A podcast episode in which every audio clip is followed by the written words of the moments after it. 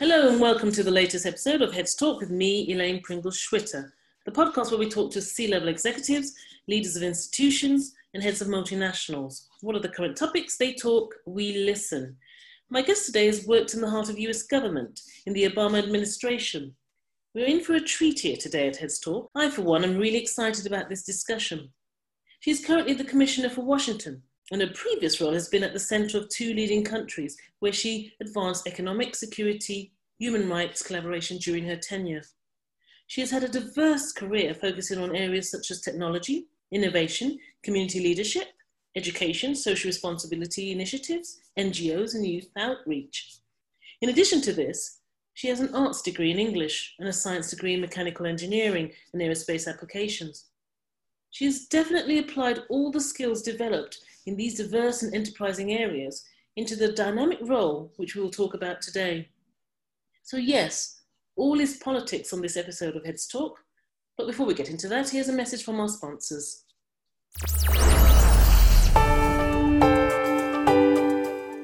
Women Way, the business network and mentoring platform for professional women, is one of Switzerland's largest women's business networks. It connects 15,000 female entrepreneurs and women in professional leadership positions. Board members and executives make up 43% of Women Way's community. Since 2009, Women Way has been a community of women leading the way. Visit us at www.womenway.org or follow us on LinkedIn and Facebook. Heads Talk podcast with your host Elaine Pringle Schwitter.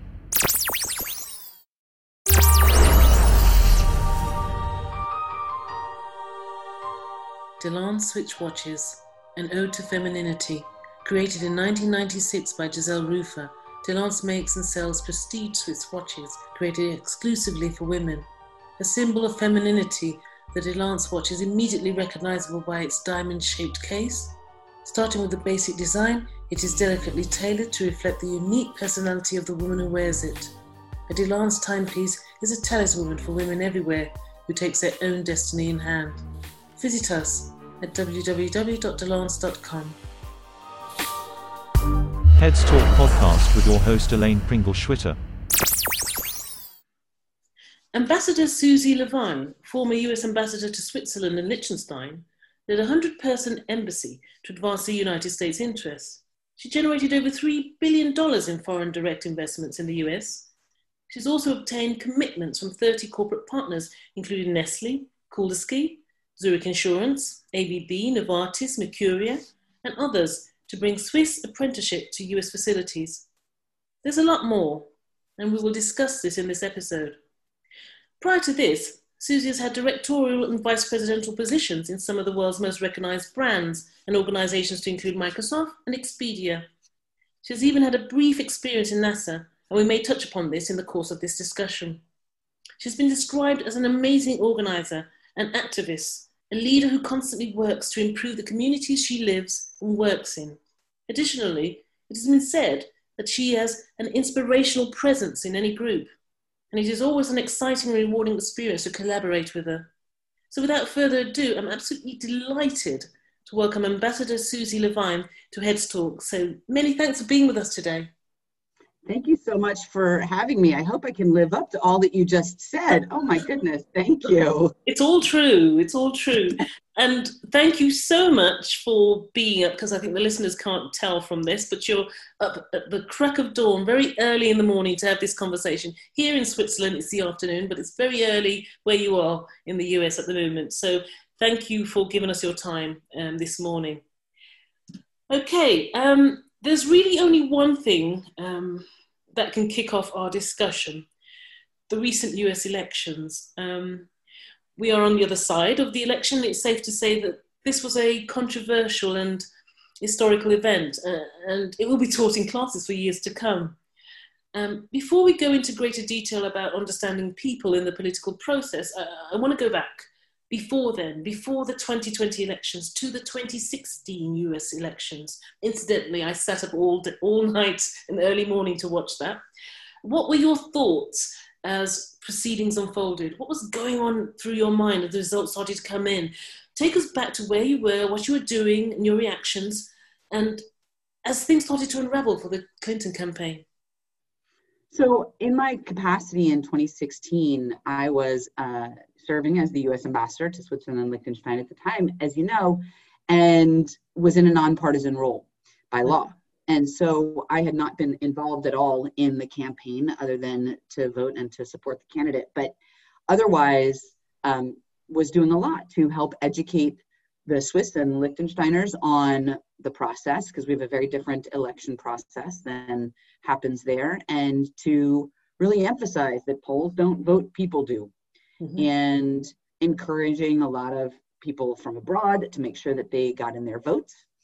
And that evening, we had really one of our very best diplomatic events. It was an open event. People were lined up around the block. It was very exciting at the Cornhouse Cafe in Bern.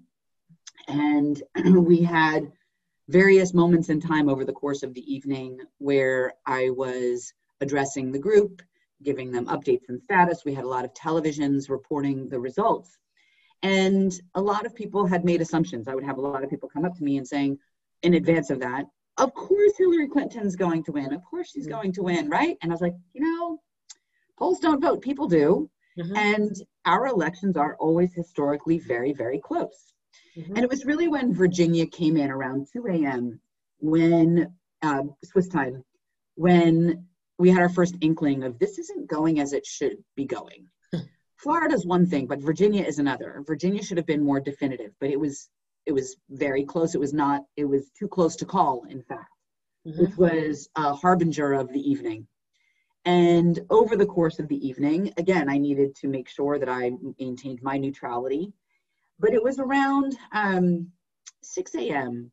when I stepped out to talk to our kids who were at home at the time and uh, shared with my son how things were progressing. And it was very, um, it took my breath away in that conversation. But then I put back on my game face and went back in the room and continued to engage with folks, serving mm-hmm. cakes and talking with folks and doing interviews. And then my husband got a call um, from our son who was in the carpool with our daughter. And our son said um, our, our, daughter's crying about the results. Mm-hmm. and it was very emotional. And again we had film crews and audio mics that were monitoring us. Yes. and uh, and my husband basically was not able to engage at that point I had to do one more interview, and then he shared with me what had transpired, and then um, I had to excuse myself. And it was very upsetting. Um, it was stunning that our electorate could elect somebody who had so demeaned women, who had so little preparation, whose policies were so anathema to us and to the well being of our nation. And so we went into some deep soul searching about how had how had this happened and what could we do to fix it we are we are both fixers we are both people who look at a situation and rather than wallow in it take a step back and say what can we do to, to fix this mm-hmm. and we um, obviously couldn't officially get to work right away because i was still in my nonpartisan role until january 20th mm-hmm. but we did uh, when we went back to the united states for a visit um, we started just asking questions and it became very clear that Trump wasn't the cause. Trump was the result. And the result of um, two things. For one, a very inequitable recovery from the recession. That wasn't anybody's fault, but it was that people weren't thinking about how to recover in a way that everybody gets to recover. And there were a lot of people feeling like they had been left behind and were looking for change. And that was one issue. And the other was that of the Democratic Party had invested at the top and not in the infrastructure of the party itself and not in down ballot races. And the 2016 election was less the election to look at historically than the 2010 election. And what happened in 2010, when Barack Obama had been in office for two years, was it was a referendum on the Affordable Care Act and on the president. We were still in the midst of the recession. The Affordable Care Act benefits had not yet been felt. And the Republican Party very wisely had invested in state level races or cantonal races. Mm-hmm. And the way our democracy works, the states are the ones who determine the boundaries for what are called legislative districts.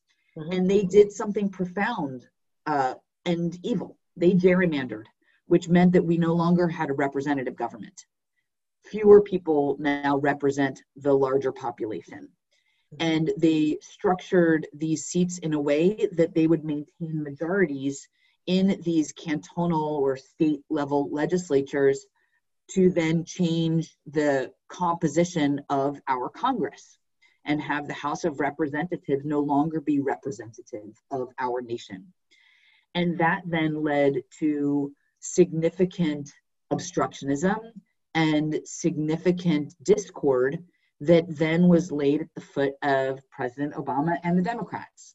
Mm-hmm. And as a result, that discord and that inability to deliver for the people translated into um, translated into a loss for the governing party and led to Trump. And Trump also tapped into these fears and worries that people had with regards to their inability to get ahead during this time frame. And uh, and so that's that's how we were feeling then and but it's interesting then, that sorry susie it's interesting that you say that. And i'm not quite sure if that's an element of hindsight because a lot of the political pundits the politicians the experts even the talk show hosts nobody was getting the mood of the people at the time. They were getting it all so wrong. There was a disconnect. And I'm asking, is there still a disconnect, even though what you're saying to me right now is an analysis of what went wrong? I, so I separate out the analysts from the pollsters.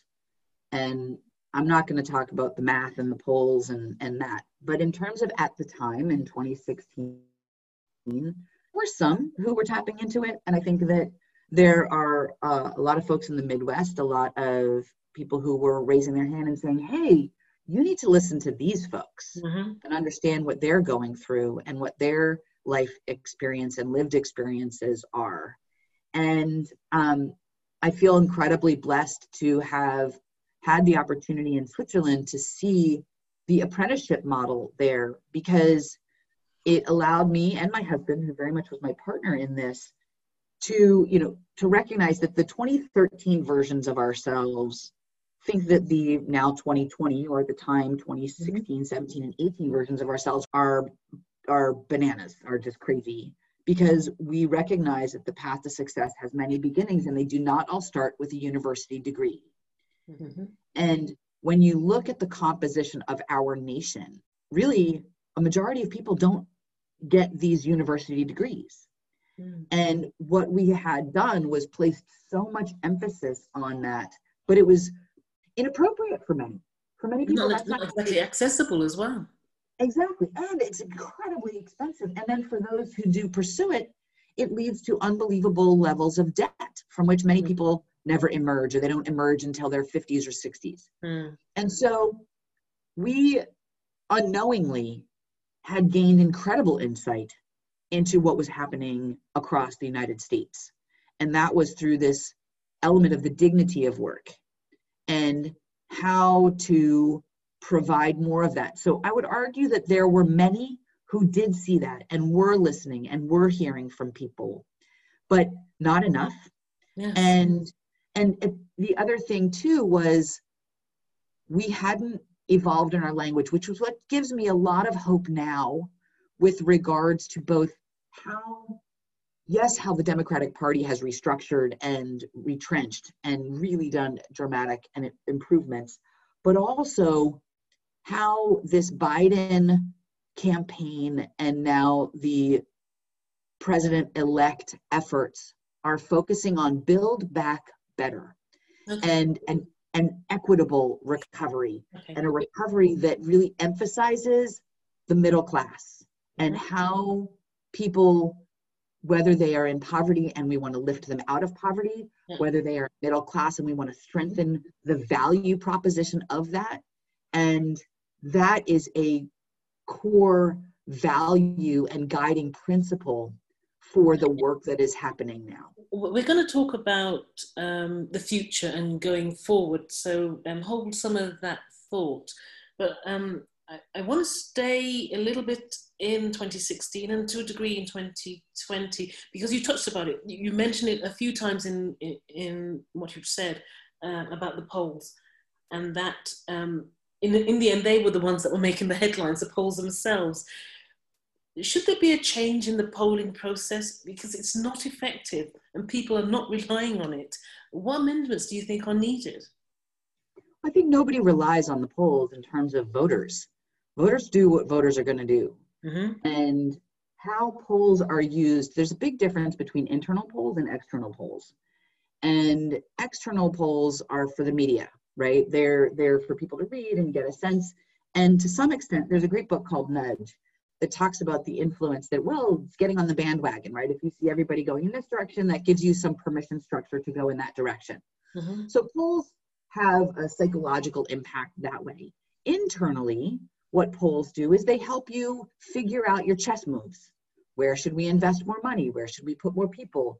Gosh, it seems like this is trending in this direction. Let's let's layer on there. Or wow, this is really behind and we should be pulling our resources back in order to flow them to this other place. So if you think about the job that polls have, it's, it's very different in the different spaces. So in terms of how to improve those, there are a lot of people who are trying to figure out how and where did they go wrong and how can they retrench and adapt their math and their their outreach Mhm. and the challenges that they face. Mhm. So whether that is migrating from having landline phones, which nobody uses anymore, to getting cell phone yeah, databases, yeah.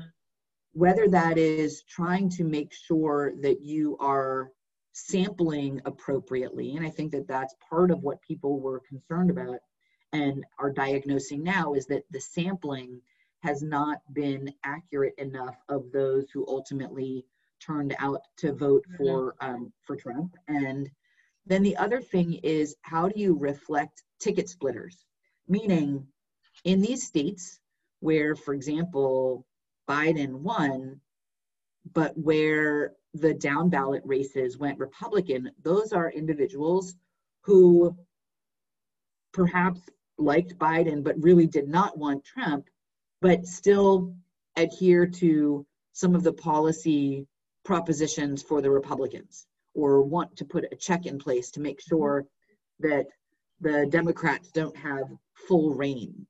And how can one model that in your polls is is I think going to be the question for a lot of services who who offer this polling. Mhm. The other is looking at national versus state polls and how, from a math standpoint, how minute do you get? Do you go down to the county level, the city Mhm. level, the municipal level? At what point do you get to a statistically significant level? And we don't have a national election.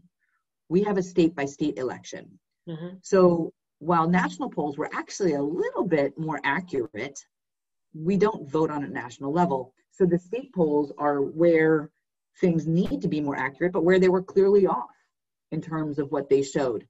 Mhm. But when you look at, at least on the Biden level, like at the presidential level, you know, they showed it was close to leaning on Arizona. He won Arizona.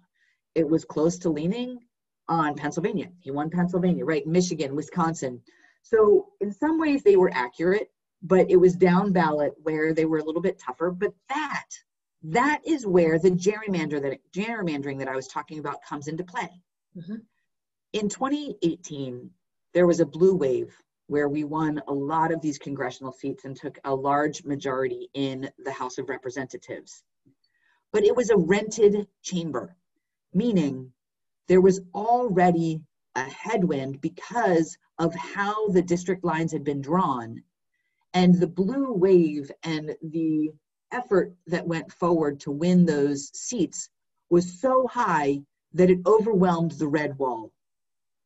But unfortunately, in 2020, there were enough voters who turned out for Republicans, and perhaps those who, again, split the ticket between Biden and Republicans, that unfortunately the blue wave hit the red tide. Mm-hmm. And we lost a number of those seats that had been gerrymandered and that were by and large Republican seats that, that Democrats had won in 2018. We held on to some, but many of them got um, got pulled back. Mm. And so it was it was always going to be very, very, very difficult. And the polls did not calculate that. If the polls are looking at popular vote, unfortunately, the way district lines are drawn, they are not reflective of popular sentiment. They are reflective of gerrymandering. Mm. You know, I, I think we're going to have we're going to continue to have this debate about the polling process um, until perhaps we can introduce AI into it in, some form to sort of uh, enable more accuracy in, in terms of the, the results. And move on. Um, we have, you mentioned, President-elect Joe Biden. Um, this must have been a very different experience for you. So, what does this mean to you? What does this mean to you having Joe Biden now as the president-elect? It means we have somebody where we don't have to wake up every morning cringing about what might have been said the night before, for one. Um, we can stand straight and hold our heads up high with regards to international relationships. It means we have somebody who understands what it means to stand by your word and to respect others. Mm-hmm. We have dignity back. Mm-hmm. We also have policies that help our humanity in many ways. Yes. An environmental humanity, mm-hmm. a human rights humanity, mm-hmm. a dignity of work humanity, a diversity humanity. There are so many ways in which the policies and practices of the Biden Harris presidency and vice presidency will help our nation reemerge.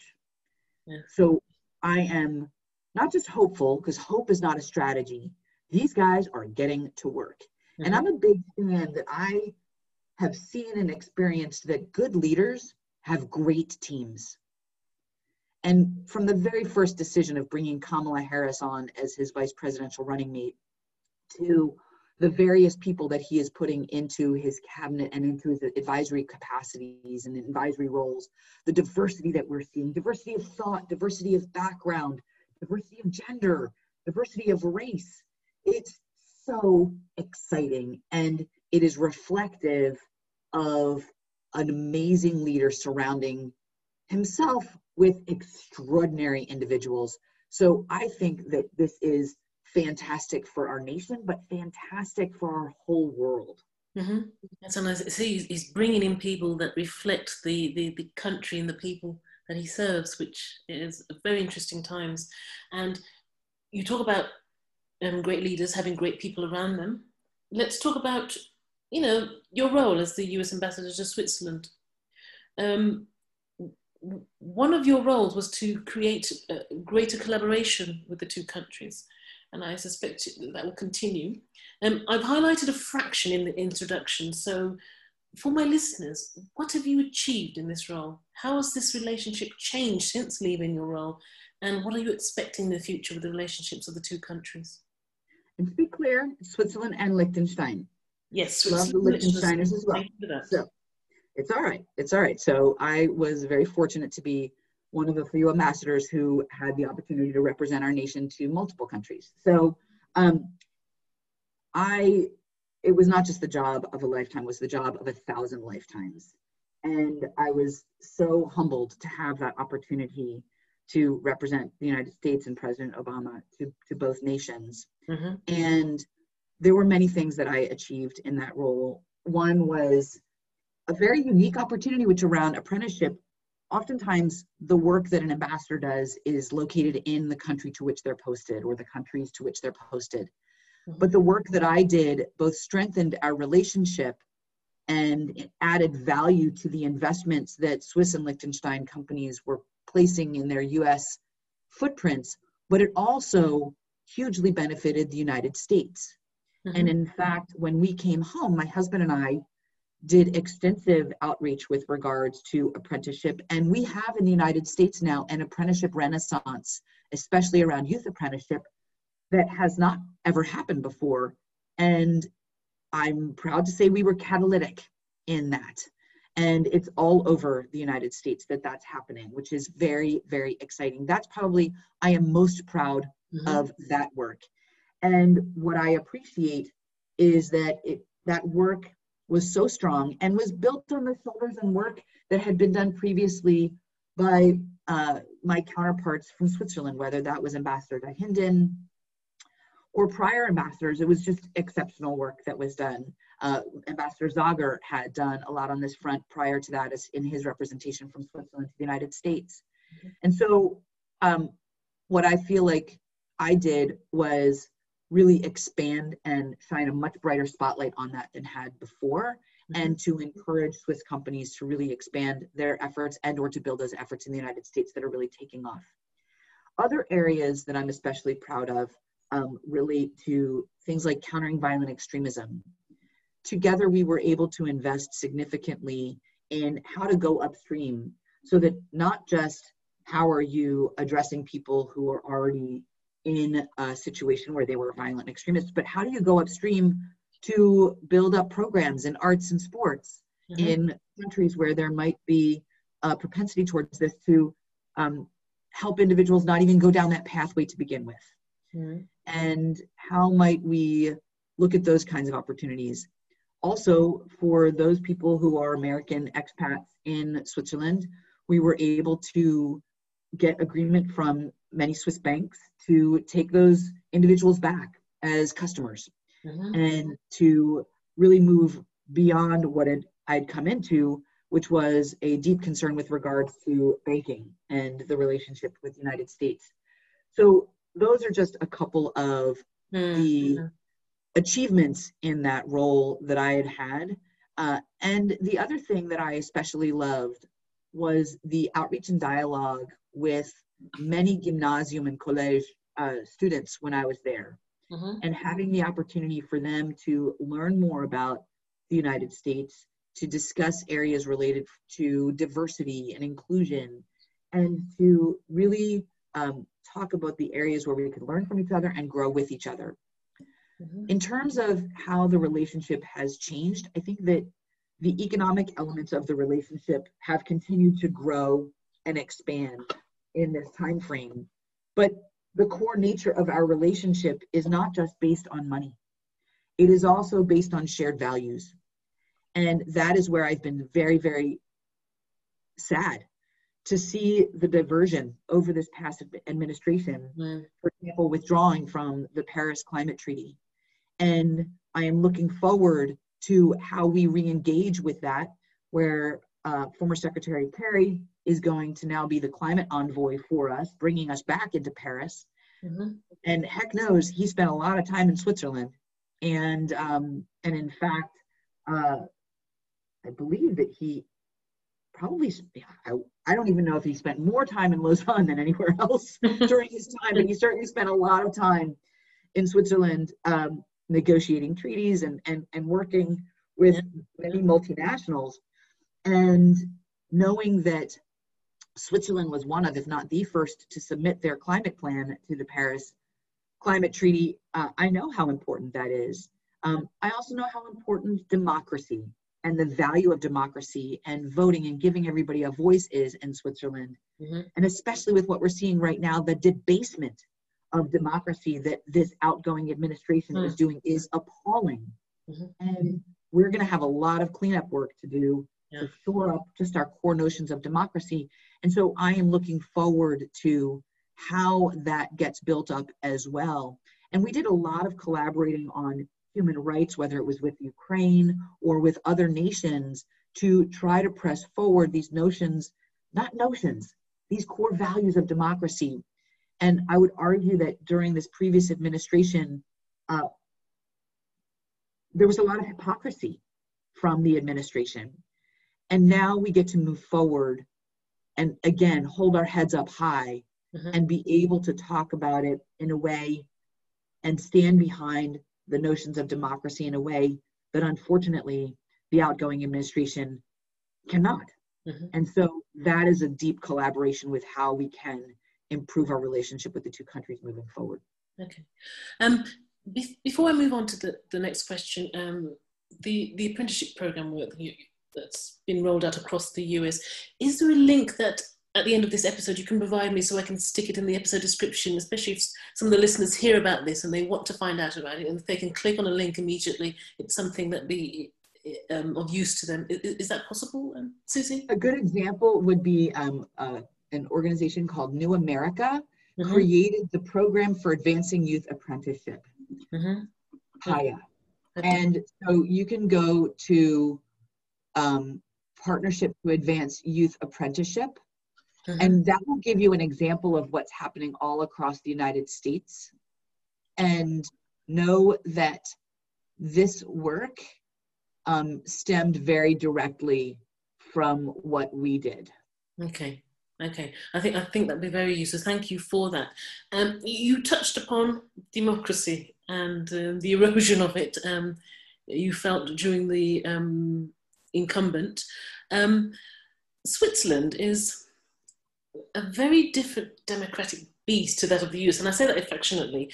Um, what do you think or, what do you take from your experience in Switzerland that, you know, could the world learn from in the way Switzerland do business and how things are run and managed politically, and vice versa?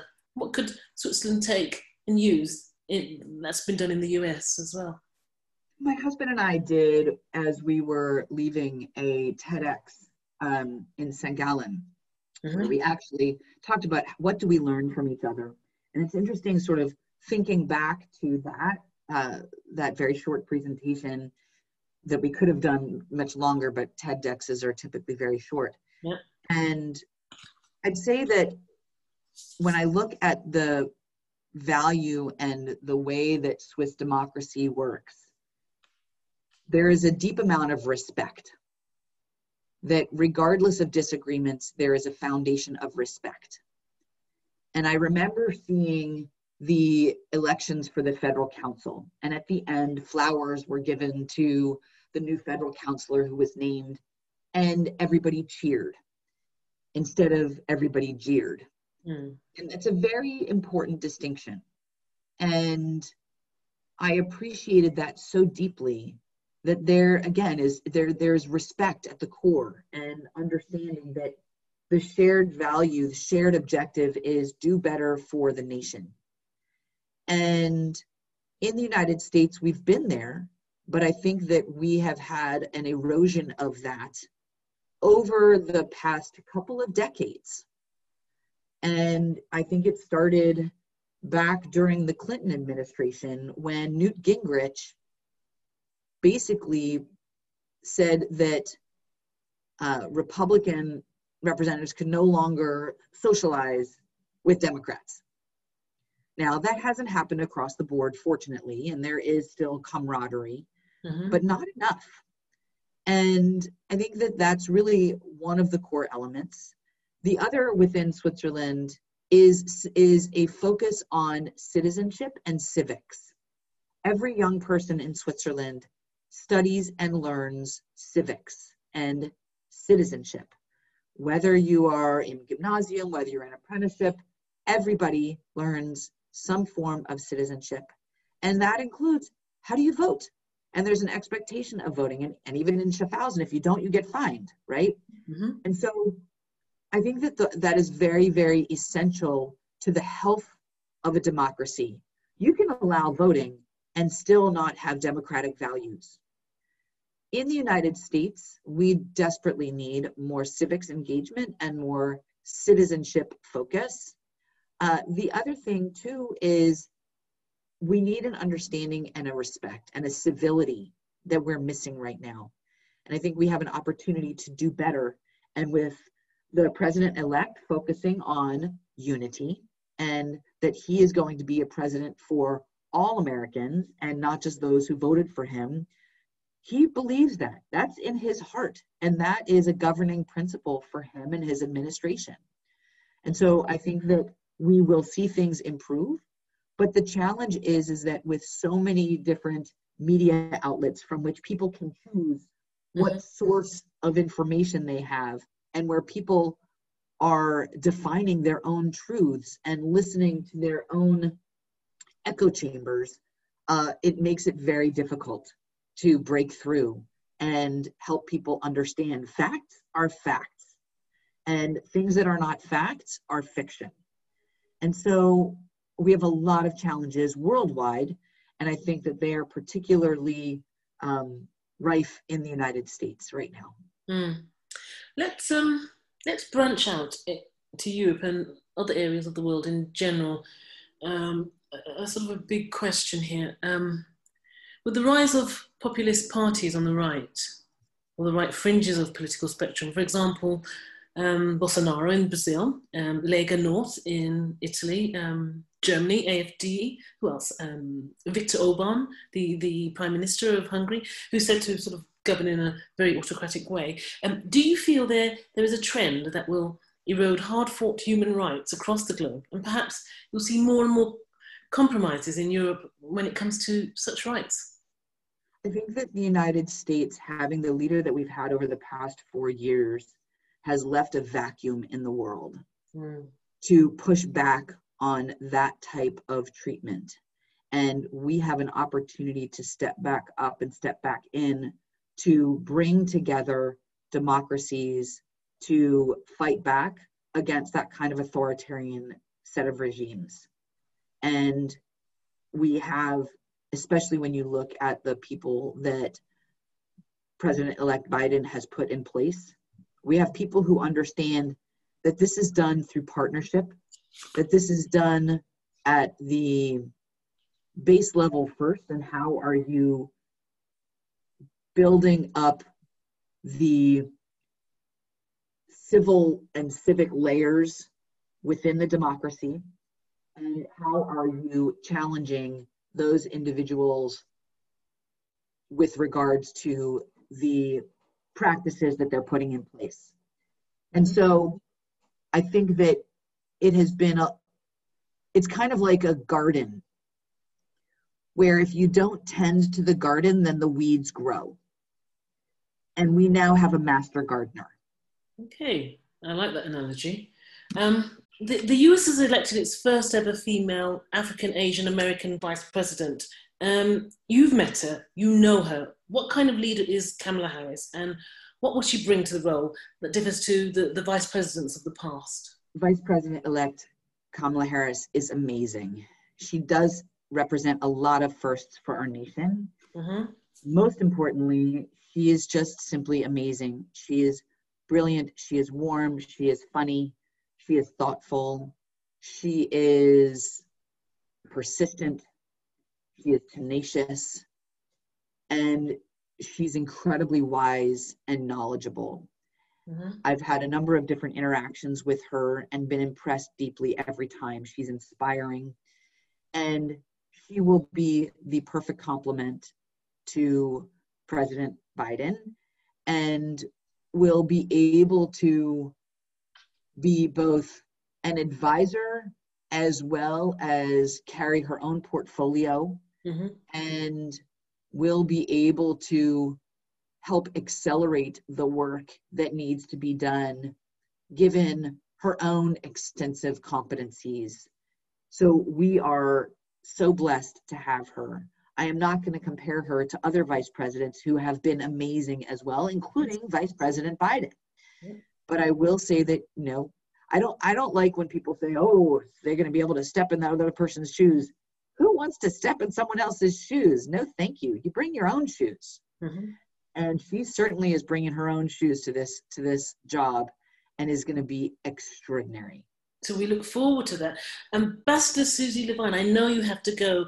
Many thanks for your time and insights today. Absolutely. Such a pleasure. Have a great rest of your day. You take care. Thanks for joining me today on this episode of Heads Talk. Don't forget to subscribe to the show via my website, elainepringle.com forward slash Heads Talk, or wherever you get your podcasts. Finally, I'd like to thank our sponsors, guests, and you for helping to make the show possible. Please join me next time where I'll be featuring more executives, decision makers, and heads of multinationals.